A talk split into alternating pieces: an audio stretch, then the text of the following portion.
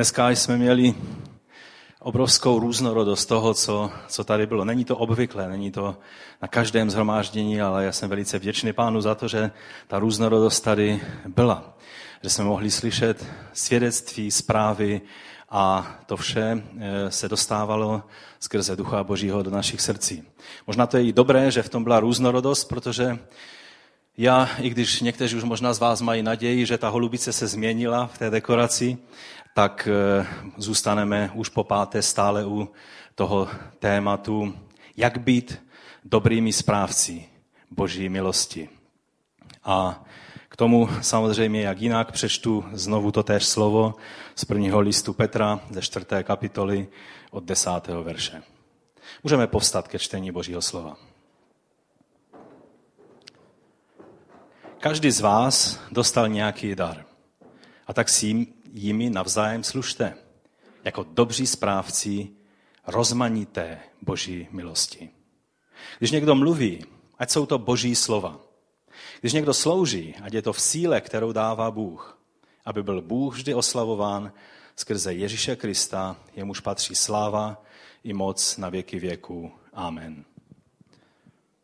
Slovo, které ještě přečtu nové pro dnešek, je z listu Žimanům, z první kapitoly 11. a 12. verš. Toužím se s vámi setkat, abych se s vámi podělil o nějaký duchovní dar k vašemu posílení. To jest, abychom se navzájem povzbudili. Vy mojí vírou a já vaší. Pane Ježíši, my tě prosíme, aby si toto slovo otevřel před námi, pomohl nám je porozumět, přijmout, aby tvé živé slovo nás proměnilo k tomu, k čemu nás chceš proměnit dnes.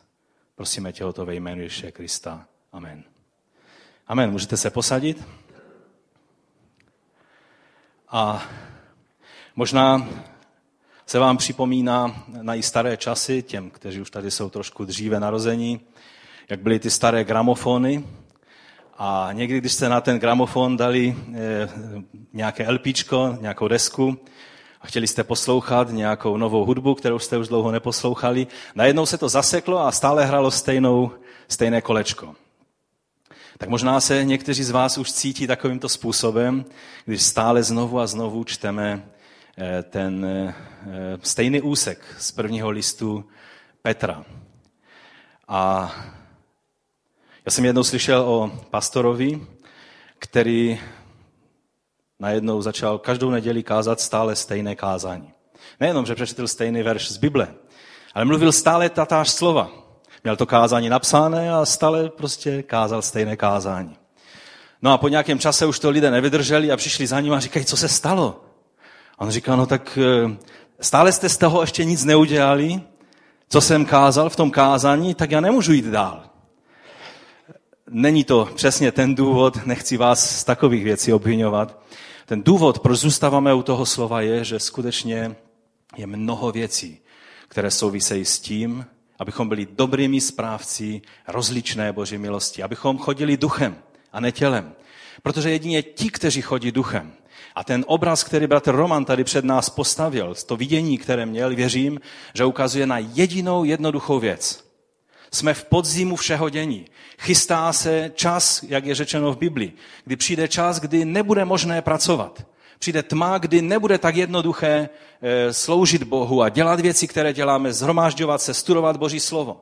Něco z toho, co sestra Pavla říkala, že budou lidé chodit tu a tam a hledat a budou hladoví po Božím slovu. Já věřím, že takový čas přijde. Už dnes jsou místa, kde lidé e, nemají možnost slyšet Biblii, Boží slovo takové, jaké je ale je to všelijak překroucené a zaobalené do všelijakých e, různých věcí, ze kterých skutečné živé Boží slovo nejze, nelze ani přijmout. A já věřím, že nám to ukazuje na to, že čas přípravy znamená, že se musíme ujistit, že chodíme a že jsme plní ducha. A že nejednáme a nerozumíme duchovním věcem tělesně. Ale že chodíme v duchu tak, abychom, když přijde čas, kdy naši otcové říkali, že přijde čas, kdy se člověk, který není plný Ducha Svatého, ztratí, přestane orientovat v tom, co se děje ve světě. A proto každého jednoho z vás, za sebe především, chci povzbudit, abychom byli plní ducha, plní víry Boží abychom rozuměli tomu, co se děje kolem nás, abychom mohli obstát, že to budou ty pany nebo ty družičky, které měly nejenom v té lampě ten olej, ale měli ho i v té nádobě a ta nádoba věřím, že představuje životy každého jednoho z nás. Takže minule jsme mluvili o tom jednom slovu, které tak nějak eh, nemáme ani v tom, v tom titulku eh, Dobrý správce Boží milosti. Ono my máme být dobří správci rozmanité Boží milosti.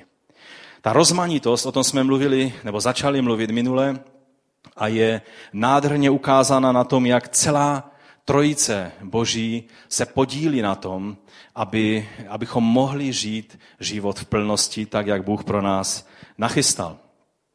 Mluvili jsme o tom, eh, že to vlastně to slovo znamená eh, doslova, že, že eh, ty dary jsou mnohobarevné, že Bůh má hojnost všeho pro každou situaci, do které se můžeme dostat.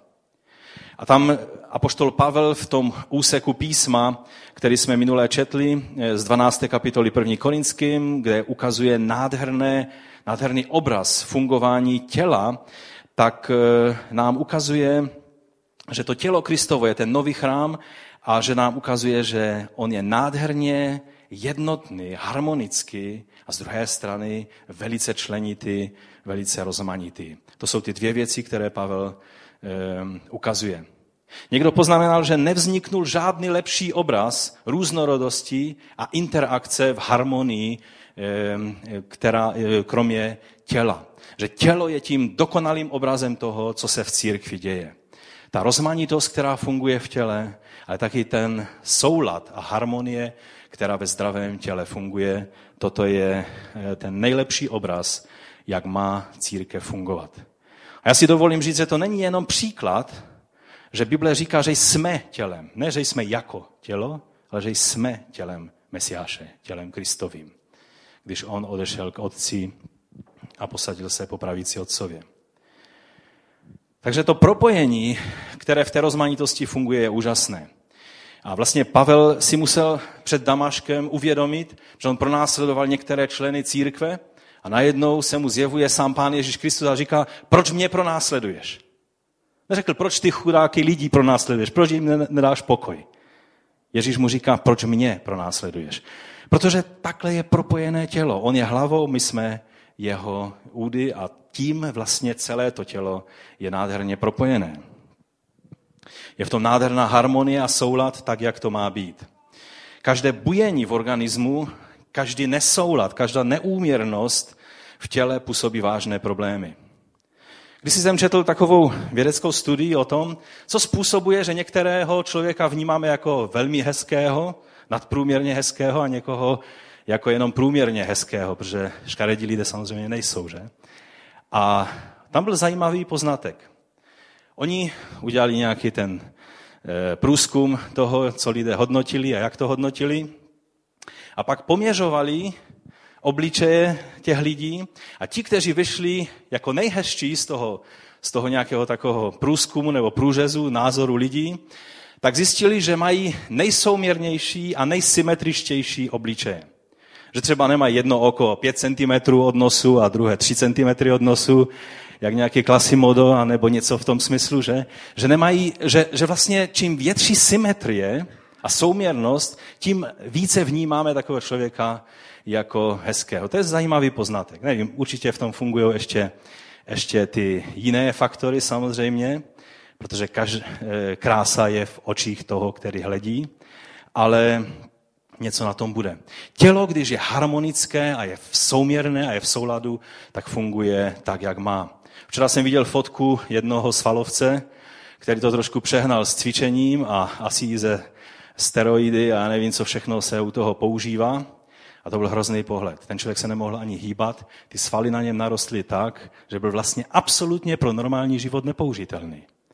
A vedle něho stál druhý kulturista, který vypadal tak ještě nějak souměrně, a, a bylo vidět, že se tak na, na toho druhého dívá jako a co teď s tím.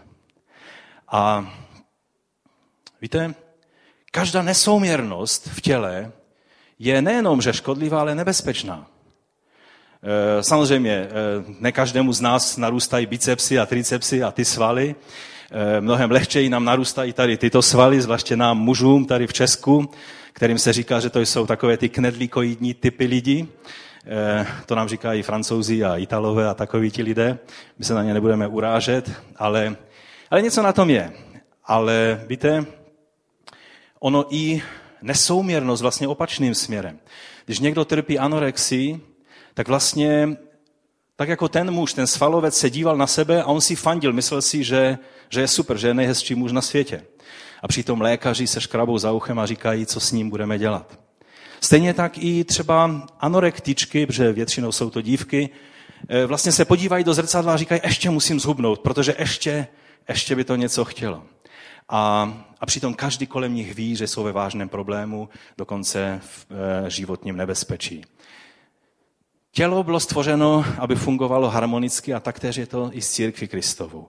Všechny dary, které Bůh dal do církve, mají harmonicky fungovat. Nesmí který si dar přečnívat a nesmí kterého si daru chybět, ale má v tom být harmonie a má to fungovat souměrně. Protože to tajemství nádhery těla Kristova je v jeho různorodosti a v té symetrii, kterou vytváří Duch Svatý. Víte, tam je napsáno v tom slovu, že dává, jak chce. On. On ví lépe, jak ten poměr toho všeho má být a co je třeba. Takže půjdeme a přečteme si ještě, abychom pokračovali trošinku z minula v tom vysvětlení jednotlivých projevů ducha, které jsou z téhož ducha. Stále Pavel znovu a znovu opakuje, že jsou z téhož ducha. A e, kolik se nám podaří e, toho říct dnes, tolik řekneme a budeme e, dálí pán pokračovat někdy někdy příště. První Korinským 12. kapitola, budu to číst podle Bible 21. století. Od čtvrtého verše je tady řečeno, jsou různé dary, ale ten týž duch. Jsou různé služby, ale ten týž pán. Jsou různá působení, ale všechno ve všech působí ten týž Bůh. Každý ovšem dostává projev ducha ke společnému užitku, ke společnému užitku, k užitku celého těla. Jednomu je skrze ducha dáno slovo moudrosti, jinému od téhož ducha slovo poznání, dalšímu víra v tom též duchu, jinému dary uzdravování v tom též duchu, jinému konání zázraku, jinému proroctví, jinému rozlišování duchu, jinému různé druhy jazyků, jinému výklad jazyků. To vše ale působí jeden a ten týž duch, který obdarovává každého jednotlivě, jak sám chce. Tady Pavlův důraz, jak jsem už řekl minule, není na tom, že každý jednotlivec bez rozdílu má nějaký dar nebo nějaké obdarování. To je taky pravda Božího slova, ale Pavlovi jde o něco jiného. Tady to říká spíš okrajově, ale eh, ten důraz je na tom, že Duch Svatý se projevuje velikou rozmanitostí projevů a ty všechny projevy pocházejí z téhož Božího ducha. To znamená, že On je ten, který je dává, jak chce. On ví, co je třeba v této chvíli. On je tím inspirátorem těch manifestací nebo těch projevů. Protože samozřejmě jsou ještě jiné seznamy darů, jsou takzvané motivační dary, jsou jiné, jsou dary služebnosti, kdy vlastně se nejedná o obdarování toho člověka, ale třeba apoštole, proroci, evangelista, pastýři a tak dále, učitelé jsou jako osoby eh, dary eh, vzkříšeného a na nebe vstoupivšího Krista pro církev. To je napsáno v Efeským ve čtvrté kapitole, v Římanu v 12. kapitole je jiný seznam darů, ale tady v, té, v tom listu korinským je devět projevů ducha, které vlastně všechny jsou nadpřirozené. Protože e, Pavel vyjmenovává třeba k těm Římanům a na jiných místech dar služby, dar dávání, to jsme provozovali před chvílí, dar dávání. Nebo další takové praktické, dar administrace a tak dále. Ale tady vlastně jsou projevy ducha, které vlastně každý z těch projevů není možný, pokud by se duch nadpřirozeným způsobem neprojevoval e, v těle Kristově. A tak jsme už mluvili o darech zjevení, eh, to je o slovu moudrosti a slovo poznání. Mluvili jsme, že slovo moudrosti to neznamená, že budeme prostě šalamouní 21. století, kdy budeme všechno vědět, všechno, všechny moudrosti světa znát, ale že je to slovo, které, nebo, nebo radu, kterou můžeme přijmout z inspirace Ducha Svatého do konkrétní situace. Mluvili jsme i některé příklady. Také slovo poznání funguje podobným způsobem. To není e, slovo poznání, že budeme nějaká chodící encyklopedie, e, ale že dostaneme vhled do situace, který bychom jinak neměli. Že najednou uvidíme věci v souvislostech, které bychom jinak neviděli. Velice často se to děje při tom, když eh, studujete Boží slovo, anebo když připravujete, eh, když připravují kázání někdy, já tomu říkám ve svém životě, v duchovním životě studny. Najednou stojím jakoby před studnou a na její dno nevidím. Nevím, jestli jste měli tento zážitek, se podívat do studny, která je tak hluboká, že nevidíte na její dno, ale je to takové, že najednou vidíte, že vše ze vším souvisí a že to nemá konce, že to jde hlouběji a hlouběji jedna vrstva za druhou. A to jsou, to je působení Ducha Svatého, daru poznání, které, byste, které člověk nemůže mít sám ze sebe, z nějakých svých zkušeností, ale najednou dostane záblesk božího poznání toho, co Bůh chce zjevit. Někdy to funguje velice prakticky, že vám Bůh ukáže, jaký je problém člověka, kterému můžete pomoct. Vy byste se to nedozvěděli, ale Bůh vás eh, na to upozorní a dá vám určité signály, kterými uvidíte, že tak to je. Pak jsme mluvili o daru víry. Eh, že to není víra ke spasení, protože takovou víru musí mít každý křesťan, ale že občas Bůh dá dar víry, který funguje v dané situaci zcela výjimečným způsobem a mluvili jsme i příklady, kež by se toho více projevovalo mezi námi. A dále přicházíme k darům, eh, k darům uzdravování. A eh, všimněte si, že ty jsou vyjmenovány v množném čísle. Není to dar uzdravování, aby někdo měl patent na uzdravování a kudy chodí, tudy e, uzdravuje. E, tak jak nějaký křesťan v Americe přišel do nemocnice a chtěl prostě propustit všechny pacienty z nemocnice, protože měl pocit, že Bůh skrze něho je všechny uzdravil. To by bylo nádherné, samozřejmě, kdyby se to stalo. Problém byl, že o tom, že všichni jsou zdraví, věděl jenom on, nikdo jiný, ani lékaři, ani pacienti. Ale dary uzdravování jsou eh, vlastně i to jedno slovo, i to druhé v řečtině jsou množné číslo, protože je nám tím ukázáno, že každá nová situace, každý nový problém, který se vyskytne, potřebuje nový boží dar. Někteří vám budou říkat, ale co děláš, když jsi byl uzdravený 2000 let tomu? Ježíš na kříži nesl tvé nemoci, jsi uzdravený už 2000 let, pouze o tom nevíš. Já takovému člověku říkám, děkuji, ale ta nemoc je reálná. Mám horečku, ten problém stále trvá, čili já nebudu mluvit jsem zdravý, jsem zdravý, jsem zdravý, protože to je v podstatě e, New Age e, pozitivní vyznávání. Bůh nám nikdy neříká, abychom lhali, nebo si nalhávali něco. Ale jaká je realita, taková je. Slova víry jsou totiž úplně něco jiného. Slova víry jsou poznání toho, že Bůh zasáhl do situace a pak se věci dějou. A samozřejmě to množné číslo ukazuje i na to, že, že ty způsoby toho, jak se to děje, jsou různé. Například Jakub nám radí, abychom dělali to, co jsme dělali v případě Gerty, abychom mazali olejem a modlili se a vzývali jméno hospodinovo nad bratrem nebo sestrou, kdo je nemocný, ať zavolá starší církve. Oni se budou nad ním modlit, říká Boží slovo. Ale typicky, typické dary uzdravování, které, které působí v církvi, možná, že vás zklamu, ale většinou působí tam, kde Boží slovo se dostává poprvé nebo s nějakou novou čerstvou, čerstvým navštívením čerstvou mocí Boží pro tu danou generaci. A my můžeme, samozřejmě bychom si velice přáli, aby, aby každý člověk, za kterého se modlíme, aby byl uzdraven. A samozřejmě bychom se přáli, aby ty věci se děly mnohem, mnohem konkrétněji. Jednou e, přišli lidé, reportéři za za bratrem Reinhardem Bonkem, který už viděl nějaké ty lidi uzdravené, dokonce na videu máte možnost vidět člověka vzkříšeného z mrtvých na jeho zhromáždění, o kterém on ani nevěděl, že tam na to zhromáždění byl přinesen, že tam prostě to je celý, celý dlouhý příběh. A on říká, za 50 lidí jste, jste se modlil a jenom jeden je uzdraven. Co s těmi 49, co nebyli uzdraveni? A Bonka říká, no to nevím, ale co s tím jedním, co byl uzdraven? Co s tím uděláte?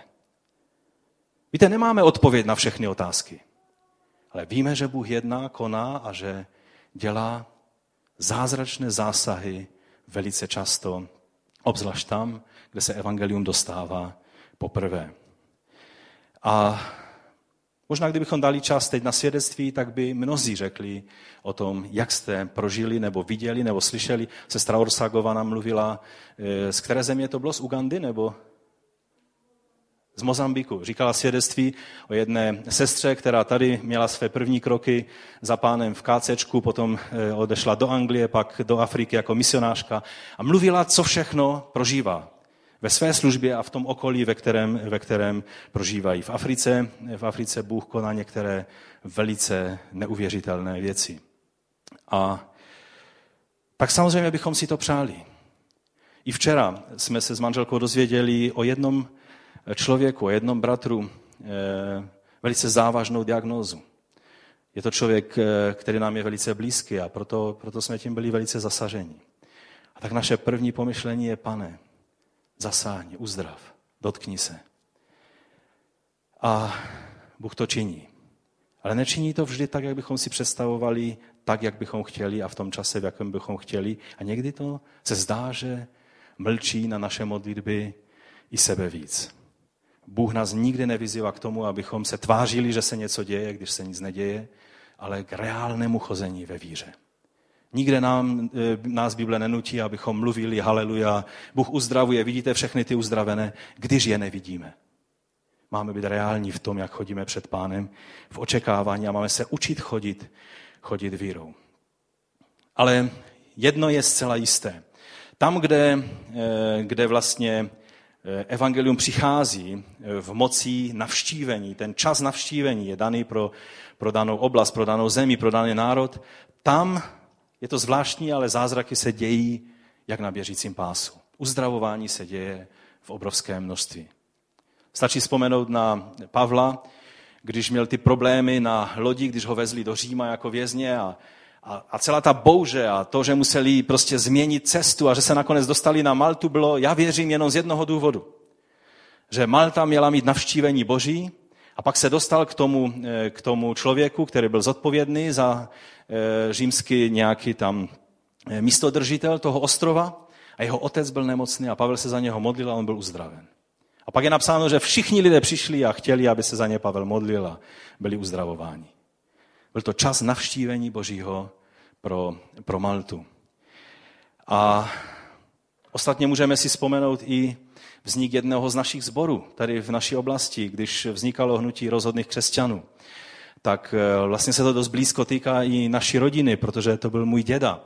Jehož sestra nebyla věřící a, a bydleli v suche se svým manželem a chtěli, a chtěli e, prostě si udělat biznis, mít nějakou hospodu a prostě vydělávat.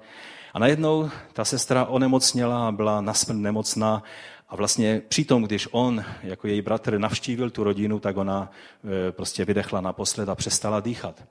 A on, rozhodní křesťané byli takový rázní lidé, oni se vyjadřovali velice zpříma a tak on řekl, On je tam napomenul všechny, okřiknul je, jak to, že nehledáte Boha. Nevidíte, že je to boží jednání s vámi, aby, aby se Bůh s vámi domluvil. A tak oni všichni samozřejmě klečeli a modlili se, protože to byl čas, kdy, kdy to bylo velice vážné. A najednou ti světkové, kteří tam byli, říkají, že vstoupilo světlo do té místnosti a, a ta sestra se posadila a začala zpívat nějakou píseň, že si myslela, že je v nebi a že to je píseň, kterou by se mělo zpívat v nebi.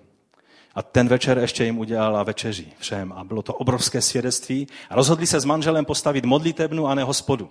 A to byl vlastně začátek jednoho ze sborů. Takhle můžeme mluvit znovu a znovu vidět, jak Bůh takovýmto způsobem jedná. Jak, eh, kde začíná Boží dílo. A proto se máme modlit za Opavu, aby Bůh takovýmto způsobem započal své dílo v Opavě, že to nejsou metody, způsoby zakládání nových zborů, ale je to Boží zásah, který udělá právě to, že lidé si eh, začnou uvědomovat, že mají brát Boha vážně. Možná si vzpomenete na bratra Bila Pepera, který přijede za nedlouho. Když eh, jsem byl ve vesničce Lupuna, nebo tak nějak se jmenovala ta vesnička. To je ta vesnička, na kterou jsme dělali sbírku na ten jejich generátor elektrický. Když jsem tam měl kázat, tak nebyla elektrika, prostě ve tmě. Eh, notebook mi bylo trapně vytáhnout tam před, eh, před nima v té džungli a, a tak jsem mluvil prostě z toho jediného notebooku, který, který mám v srdci a to kázání bylo dost krátké, ale věřím, že požehnané. No a Boží dílo v té vesničce začalo tak, že bratr Bill Pepper s manželkou přijel lodí, to byla jedna z prvních vesniček na cestě po Amazonce, tak se tam zastavil a ten pastor, který nám to vyprávěl, on už je starý člověk a, a on mluvil o tom, že když tam poprvé přijel bratr Pepper, který tím pádem je taky starý člověk, že, eh, tak říká, on něco mluvil španělsky, ale my jsme mu nikdo pořádně nerozuměli, protože ta jeho španělština byla hrozná. Ale pak nakonec jsem pochopil, že, že Bůh také ji uzdravuje a když je tady někdo nemocný, že může jít dopředu a že se za něho bude modlit. No a tak jsem šel dopředu a on byl na smrt nemocný, jako mladý chlapec. No a byl v okamžiku uzdraven. A dneska je pastorem toho sboru v té vesničce. Takhle to můžeme slyšet znovu a znovu a znovu. A my bychom si řekli, pane, nejenom v Lupuně, tady uzdravuj. Ano, když budeme očekávat na Pana, on to bude činit. Ale víte, my jsme součástí celého těla. I ti křesťané v Lupuně, kteří chodí oblečení dost jinak než my a, a mají dost jiné starosti. V poledne je vidíte, jak v tom hamaku tam tak leží a houpou se v té své chatrči, ve které pořádně nic nemají. V 6 hodin večer už mají tmu, protože tam u rovníku to tak, to tak chodí. No my teďka tež máme už tmu ještě dřív než 6 hodin, ale my si osvítíme světlo a jedeme dál, že? A oni tak nějak prostě se řídí tím vším. Ale to je součást téhož těla. A co Bůh koná tam? Koná na mém a tvém těle taktéž. Protože jsme součástí téhož těla Kristova. A nebo klasický příklad z Arménie. První křesťanská země na světě. Dřív, než bylo římské impérium křesťanské, stala se křesťanskou zemí arménské království. A začalo to tak, a to je klasický příběh, který vám každý v Arménii povypráví a je tam místo, kde se to všechno stálo a tak dále. Můžete, můžete to zhlédnout. A je to známý příběh určitě, že ho znáte. Jarek, když byl v Arménii, tak nám to vyprávěl každou neděli a bylo to skvělé. Že vlastně ten člověk, který byl misionářem pro Arménii, tak samozřejmě skončil ve vězení. Protože tak to je. Hladomorně skončil a měl zemřít hlady. Ale manželka krále mu posílala nějaké jídlo a tím ho udržovala při životě, protože věděla, že on je boží muž a že on má i dar uzdravování. A pak ten král onemocněl velice těžce a ona říká, no víš, je jeden člověk, který by ti mohl pomoci. Jsem s ním, okamžitě ho přiveďte. Víš, ale musíš mi slíbit jednu věc, že ho nezabiješ. Když, no, proč by ho zabíjel, když mi může pomoci? No víš, to je ten v hladomorně, kterého, který měl být, eh, nebo byl odsouzen na smrt. No a ten bratr přišel a modlil se za krále, král byl uzdraven a pak spolu jako tandem, jako dva apoštole šli a, a obráceli arménský lid ke Kristu. Víte, tímto způsobem Bůh používá tento dar mnohem častěji, než bychom si třeba my přáli, protože vždycky to tak je, že blížší košile než kabát. Vždycky to, co se týká nás přímo, eh, nás víc zajímá, než co Bůh koná v Arménii, v Lupuně, v Peru a, a já nevím, v jiných částech světa.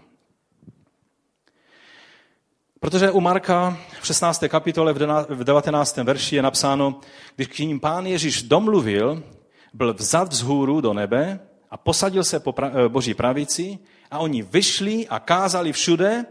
A co se pak dělo? Pán jim pomáhal a potvrzoval slovo znameními, která je doprovázela. A tak bychom mohli mluvit i o tom dalším daru působení mocných činů, zase v množném čísle, protože je to rozmanitost různých věcí a, a je to velice propojené a nevíme, kde končí ta hranice, kdy se jedná o, o fungování daru uzdravení, ani o to nejde a kde, kde funguje dar mocných činů, kdy se dějou věci, eh, tak jak jsme slyšeli z toho příkladu ze suché, že tam vlastně světlo vstoupilo a ta sestra byla okamžitě zdravá. Někdy se uzdravení děje postupně, někdy ve spolupráci s lékaři, někdy, někdy prostě Bůh požehná ten proces uzdravování a eh, je to, je to různé. Ale pak jsou mocné činy. A velice často eh, Bůh jedná i způsobem, kdy nejenom, že jedná nadpřirozeně, ale že to, co dělá, je znamením. Je znamením toho, že zde je Bůh, který má co říct do té situace. Je to vlastně potvrzení mesiánského království. A proto Pavel říká, že jen z části Jako takovou předchuť toho prožíváme, že mesiánské království teď je pouze v tvém a v mém životě, tam, kde jsme přijali, ti, kde přijali, kdo přijali Mesiáše. Ale mesiánské království, tak jak je slibováno v božím slovu e, izraelskému národu a všem těm, kteří jsou vštípeni do téře olivy, e, božího lidu, tak je slibováno, že na konci Ježíš přijde znovu jako mesiáš. A tehdy už přijde nejenom pro nás z pohanů, kteří jsme ho e, přijali, ale i pro židovský národ jako jejich mesiáš, kterého oni poznají. A tehdy eh, bude eh, projevy moci Boží budou daleko větší, protože to bude mesiánský věk se vším, co k tomu patří. Velice často eh, se tento dar projevuje buď, když Bůh chce projevit svoji ochranu, Pamatujete si na toho bratra z Finska, kdo tu byl nedávno na, na misijní konferenci? Eh, bratr Hanu, eh, když mluvil o té ochraně v Libii, když mu volala policie, chtěli ho zatknout a on prostě vždycky zazvonil telefon, se modlil, modlil, zase zazvonil, zase křičeli po něm, ať okamžitě přijde dolů a, a nakonec on se modlil, modlil, ať už dostal, potom dostal pokoj, policie už nezavolala a byl klid. A nebo jak je Bůh na hoře nebo eh, provedl tou policii, která je chtěla zatknout a oni je neviděli.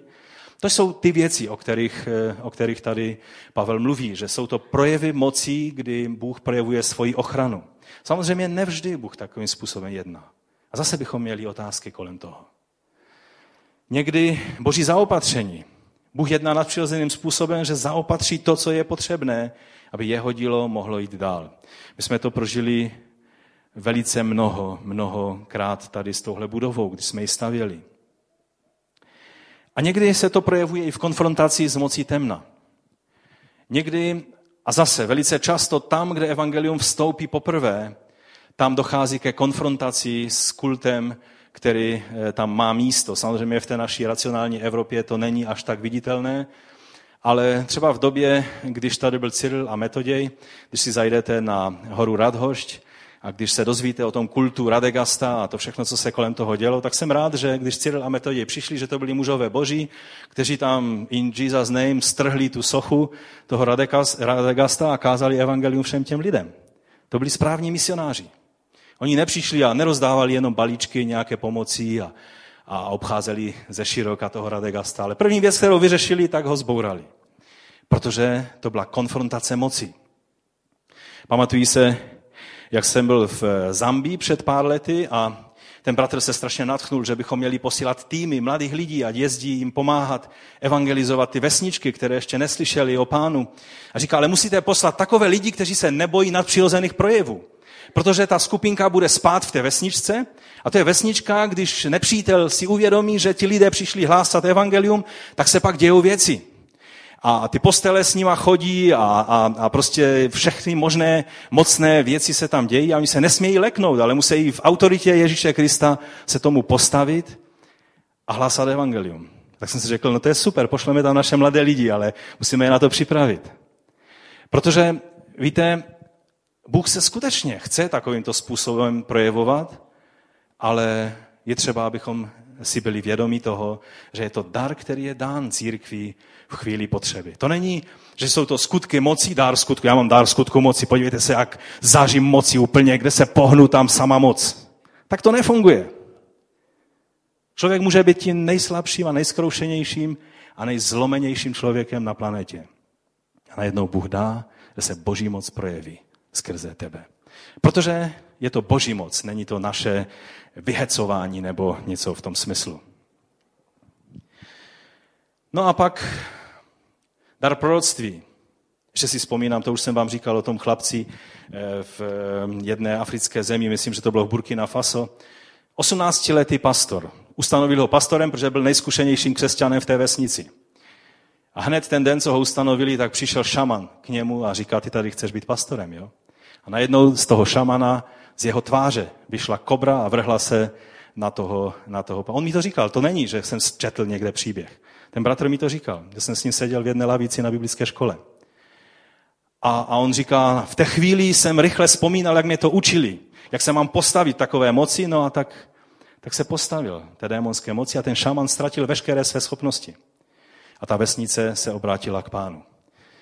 A dalším darem, který tady vidíme, je dar proroctví, o kterém se tady mluví v tom seznamu. Víte, proroctví si automaticky nějak spojujeme s mluvením o budoucnosti. Když se řekne proroctví, a když by se řeklo, že je prorocká konference, lidi tam jdou velice rychle, že mají naději, že se dozví něco ze své budoucnosti. Nikde v Biblii není řečeno, že prorok mluví jenom o budoucnosti. Ale všude v Biblii se mluví, že prorok mluví věci boží, které se týkají těch, ke kterým je mluví. Že odhaluje boží záměry, odhaluje boží srdce, odhaluje to, co Boha mrzí a to, co chce, aby lidé pochopili. Někdy se to týká i budoucích věcí. Ale především se jedná, a když budete číst v hebrejském e, starém zákoně, tak zjistíte, že proroci většinou mluvili v přítomném čase. Že oni ty věci viděli jako, že jsou teď, ne že budou v budoucnosti. A novozákonní e, proroctví se trošku liší od starozákonního samozřejmě, protože tam šlo e, o zakládání základu, vlastně zjevení e, Tory a, a, a božího, božího slova jako takového. V Novém zákoně je dar proroctví jako se, na tomto seznamu, ale taky je služba proroka, který, který tento dar je odlišný. Vlastně tady je darem ten prorok samotný s celou svou jedinečnou zkušeností, kterou má, se svým povoláním, pomazáním ducha a taky s tím, jak slouží. A pak je dar proroctví, který může prožít každý z vás. Pavel říká ke Korinským ve 14. kapitole, že by si přál, aby všichni prorokovali. Ať se každý jeden něčemu naučí. On to tak říká. A proto myslím si, že byste měli chodit na úterní modlitby, protože od teď budeme častěji očekávat na pána v těchto věcech. Abychom se každý jeden mohli naučit eh, přiblížit se k pánu, osmělit se, dovolit duchu božímu, aby mohl promlouvat nejenom k mému srdci, ale i skrze mě dalším lidem. A Pavel ve 14. kapitole říká tak jakoby mimochodem pravidla pro dar proroctví. A říká, kdo mluví v jazycích, nemluví totiž lidem, ale k Bohu. To je druhá, druhý verš 14. kapitoly. Je puzen duchem, ale nikdo mu nerozumí. No jasně, když mluví v jazycích, tak tomu nejde rozumět, pokud vám duch nedá výklad. Co říká, zůstává tajemstvím. Ten, kdo prorokuje však, mluví k lidem, aby je posilil, povzbudil a potěšil. Posilil, povzbudil a potěšil. To jsou tři účinky nebo tři věci, které mají vypůsobit novozákonní proroctví, prorocká služba. Ve skutcích v 15. kapitole 32. verš je řečeno o Judovi a Silasovi, eh, že přišli a bratry velmi povzbudili a posílili svými slovy. A pak je takový dovětek, vždyť i oni byli proroci. Čili, že podle toho, že jejich působení, jejich slovo povzbuzovalo víru, pozvedalo je na duchu, byli víc odhodlání následovat Boha, tak si řekli, aha, byli mezi námi proroci. Tím se projevuje prorocká služba. Ne tím, že někdo třesoucím hlasem a jazykem ze 16. století kralické Bible začne mluvit něco, eh, čemu nikdo nerozumí. Ale že mluví a výsledek toho je posílení, povzbuzení a potěšení. Jako by se od proroku nic jiného nečekalo. Tak to z toho e, příkladu Judy a Sila se vychází. Ale víte, určit hranici mezi jednotlivými dary e, není ani možné a ani to není dobré, protože Ducha Svatého nejde rozdělit na nějakých, na, do nějakých škatulek. E, jednou Pavel mluví, že funkcí prorockého daru je vlastně povzbuzování, ale pak Římanům mluví o daru povzbuzování. Čili jako by to byl samostatný dar. A on vůbec nechce, abychom se teď přijeli a dělali teologickou debatu, jestli se jedná o dar povzbuzování nebo o funkci prorocké služby. To je nesmysl. Jedná se o to, že duch působí v té chvíli, co je třeba. I když si nemusíme být jistí, který dar zrovna zafungoval nebo zapůsobil. No, eh, čas běží velice rychle, takže k dalším darům se možná dostaneme někdy příště. Ještě je tam dal rozlišování duchů a dary různých jazyků a taky výkladu jazyků. A nyní bych, se, bych chtěl přejít k závěrečné věci. kterou tam Pavel zdůrazňuje, a to to, tam je napsáno, že to vše dává duch, jak chce on sám. To je velice důležitá věc. To neznamená totiž, že bychom e, si mohli vybírat, který dar se nám líbí. Já jsem byl na setkání, kde, kde jsem seděl jak na nožích, protože tam to vypadalo jak v nějakém božím supermarketu a lidé říkali, já bych chtěl takový dar a ten takový a, a pak se za to modlili a já jsem si myslel, že jsem na jiné planetě. Protože skutečně dary dává duch. Ano, Pavel mluví, aby, abychom, abychom toužili po těchto věcech. Ale to znamená, že máme toužit po tom duchu, který projevuje tyto věci. A ne, no já bych tak chtěl. Tam ten bratr měl vidění, já jsem v životě neměl vidění. Jenom když si koupím příliš velkou pizzu, tak se mi pak v noci zdají divné sny. To je jediné, co zažiju. Já vám chci říct, že když toužíme po duchu, tak on dává, jak chce. A není to, abychom se poměřovali. Abychom nějakým způsobem se dívali na sebe, ten je vyšší, ten je menší, protože ten, skrze něho se projevují takové dary a skrze mě onaké dary. Celou dobu Pavel tyhle věci vysvětluje, že to je uvažování, které, které je nesmysl v těchto věcech. V těle každá část těla je důležitá a, a je v tom nádher, nádherná harmonie. A Pavel tam říká, nemůže ruka říct hlavě, nepotřebují tě. No jasně, hlavu potřebují všechny části těla, ale, ale co třeba noha? Každá část těla je před Bohem stejně důležitá.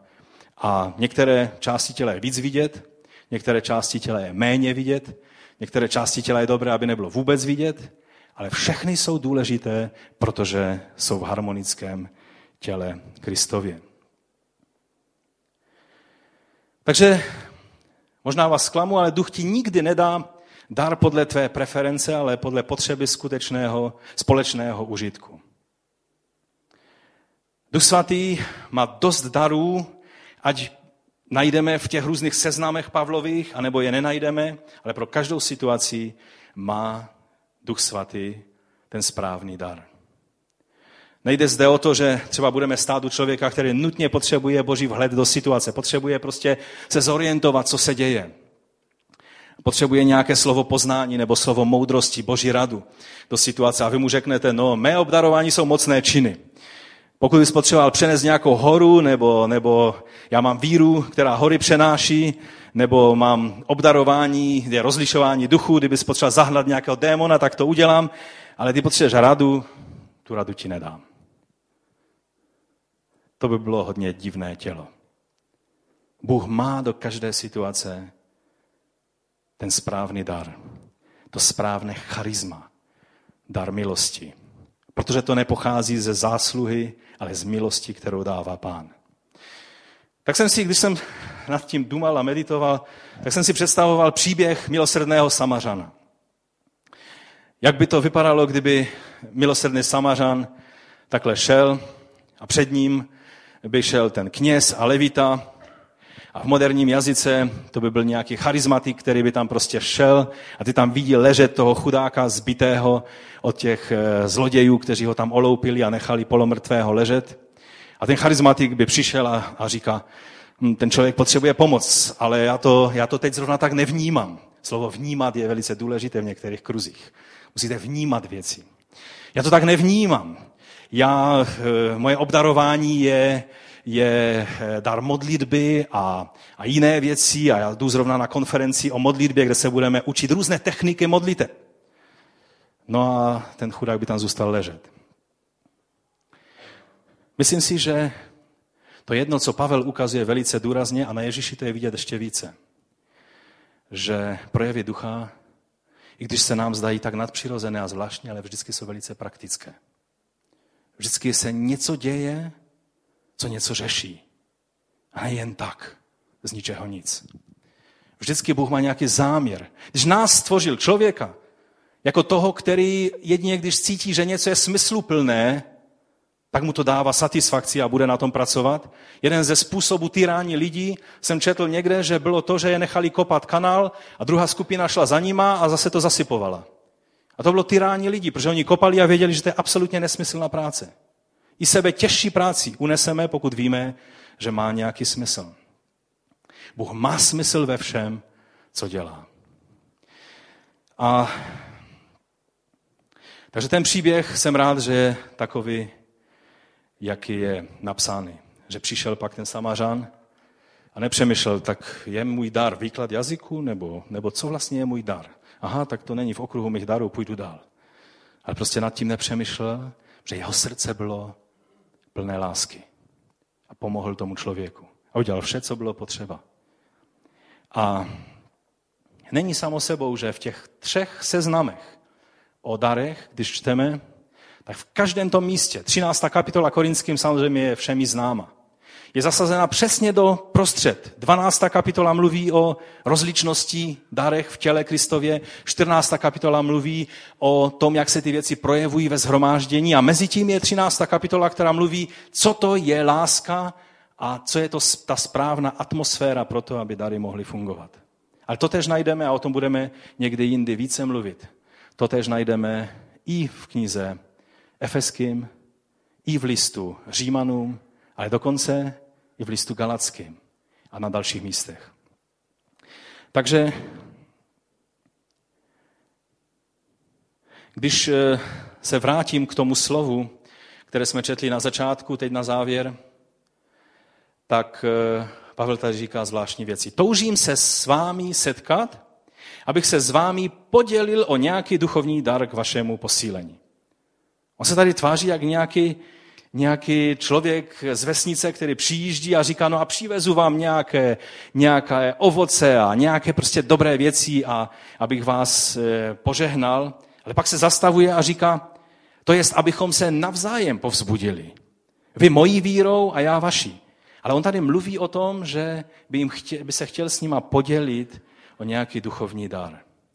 Pavel se těšil, pak si říká, no vlastně to nebude jenom, že já posilním vás, ale vlastně budu i já posilněn těmi dary a vaší vírou a že to je vlastně společné fungování v těle. Tady Pavel nadhrně ukazuje, jak tělo má fungovat, jak ty věci, k čemu jsou zamyšleny ty věci. O, vlastně odhaluje pravou podstatu fungování všech darů, nejenom prorocké služby. Když mluvíme, že prorocká služba, její výsledkem má být povzbuzení, potěšení a zbudování, tak vám chci říct, že to je kritérium poznání všech darů Ducha Svatého. Pastor John Piper, který je jedním ze známých autorů dnešní, dnešní doby evangelikálního křesťanství, řekl, to tež a mě se to veli, řekl toto a mě se to velice, velice líbilo a proto vám to v takovém nějakém narychlo překladu přečtu. Skutečně věřím, že problém toho, že neznáme přesně naše duchovní dary, není základním problémem. Více podstatným problémem je to, že naší motivací není touha posílit víru druhých lidí. Lidská přirozenost je víc náchylná k tomu, abychom jiné zhodili a nezbudovali. No to on mluví o amerických lidech, ne tady o nás, že, takže v pořádku. Stejně je to zajímavé. Cesta nejmenšího odporu nás pak přivede k reptání, kriticismu a pomluvám tom jsou křesťané někdy velice dobří. A mnozí jsou, kteří tou cestou chodí. On tady navazuje na širokou cestu. Ale těsná je brána a úzká je cesta posetá překážkami, která vede k budování a posilování víry ostatních. Tak to, to pojal pastor John Piper. A pak ještě pokračuje. Základní problém je, zda se stáváme takovým druhem člověka, který, když se ráno probudí, děkuje Bohu za úžasné boží spasení a pak řekne, pane, tolik bych dneska chtěl posílit víru lidí kolem mě. Pomoz mi, aby na konci tohoto dnešního dne byl někdo více si jistý tvých zaslíbení a více se radoval ve tvé milosti, protože já jsem mu skřížil cestu. A mě to chytlo za srdce a jsem si říkal, pane, já chci být člověkem, který má takovýto vliv na lidi. Nevím, jak to všechno pojmenovat a definovat, ale jedno vím, že duch Boží toto vypůsobuje. Takový byl Pavel. To slovo posílení, které on tam říká, chci se podělit nějakými duchovními dary k vašemu posílení, tak tam je použito slovo, které je vlastně řeckou, řeckým slovem, kterým Pavel chtěl vyjádřit bohatost hebrejského pojmu které, který znamená upevnit v nastoleném kurzu. Když, když eh, se v hebrejštině chce říct, že někdo, někdo jakoby je, je stálý v tom a je upevněn a my mu pomůžeme, aby, aby skutečně v tom kurzu, který je pro něho sice obtížný, ale je od Boha, pokračoval, tak tam je to slovo. O Ježíši to je použito například u Lukáše v 9. kapitole 51, když je řečeno, že svou tvář nastavil a studijní překlad má utvrdil směrem k Jeruzalému. To je v jednom okamžiku, kdy Ježíš od té chvíle už nedělal nic jiného, než směřoval k Jeruzalému, protože věděl, že tam má být obětován jako beránek za každého jednoho z nás. A to slovo Pavel používá k Římanům, že on chce, aby ty duchovní dary způsobily toto upevnění. Aby každý křesťan po chvíli přebývání s Pavlem, kdy on se bude sdílet těmi dary, které má v sobě, aby ten výsledek byl, že lidé budou víc povzbuzení v pánu. Že lidé si řeknou, už jsem váhal, jestli to všechno má smysl, ale dnes vím, že můj vykupitel žije. A že nad tím vším rozbitým mým životem se postaví a udělá z něho něco, co bude mít smysl. Víte, já toužím, aby, aby můj vliv, nebo aby vliv Ducha Svatého skrze dary, které se ve mně budou projevovat, aby měli takovýto výsledek. Nechci chodit po světě, aby se říkal, no ten má dar takový, onak. Já jsem vděčný pánu za dar jazyků, já jsem vděčný pánu za dar proroctví. Někdy už jsem vám mluvil o tom, že všechna důležité křižovatky v mém životě byly ovlivněné prorockou službou. Ale víte, po čem toužím je, aby duch boží se mohl takto projevovat. Že když někomu skřížím cestu, tak ten člověk bude víc povzbuzen k víře. Víc upevněn. Tam ještě Pavel používá další slovo, Eh, to je, abychom se navzájem povzbudili. To je slovo, které je použito jen, jen tady, nikde jinde.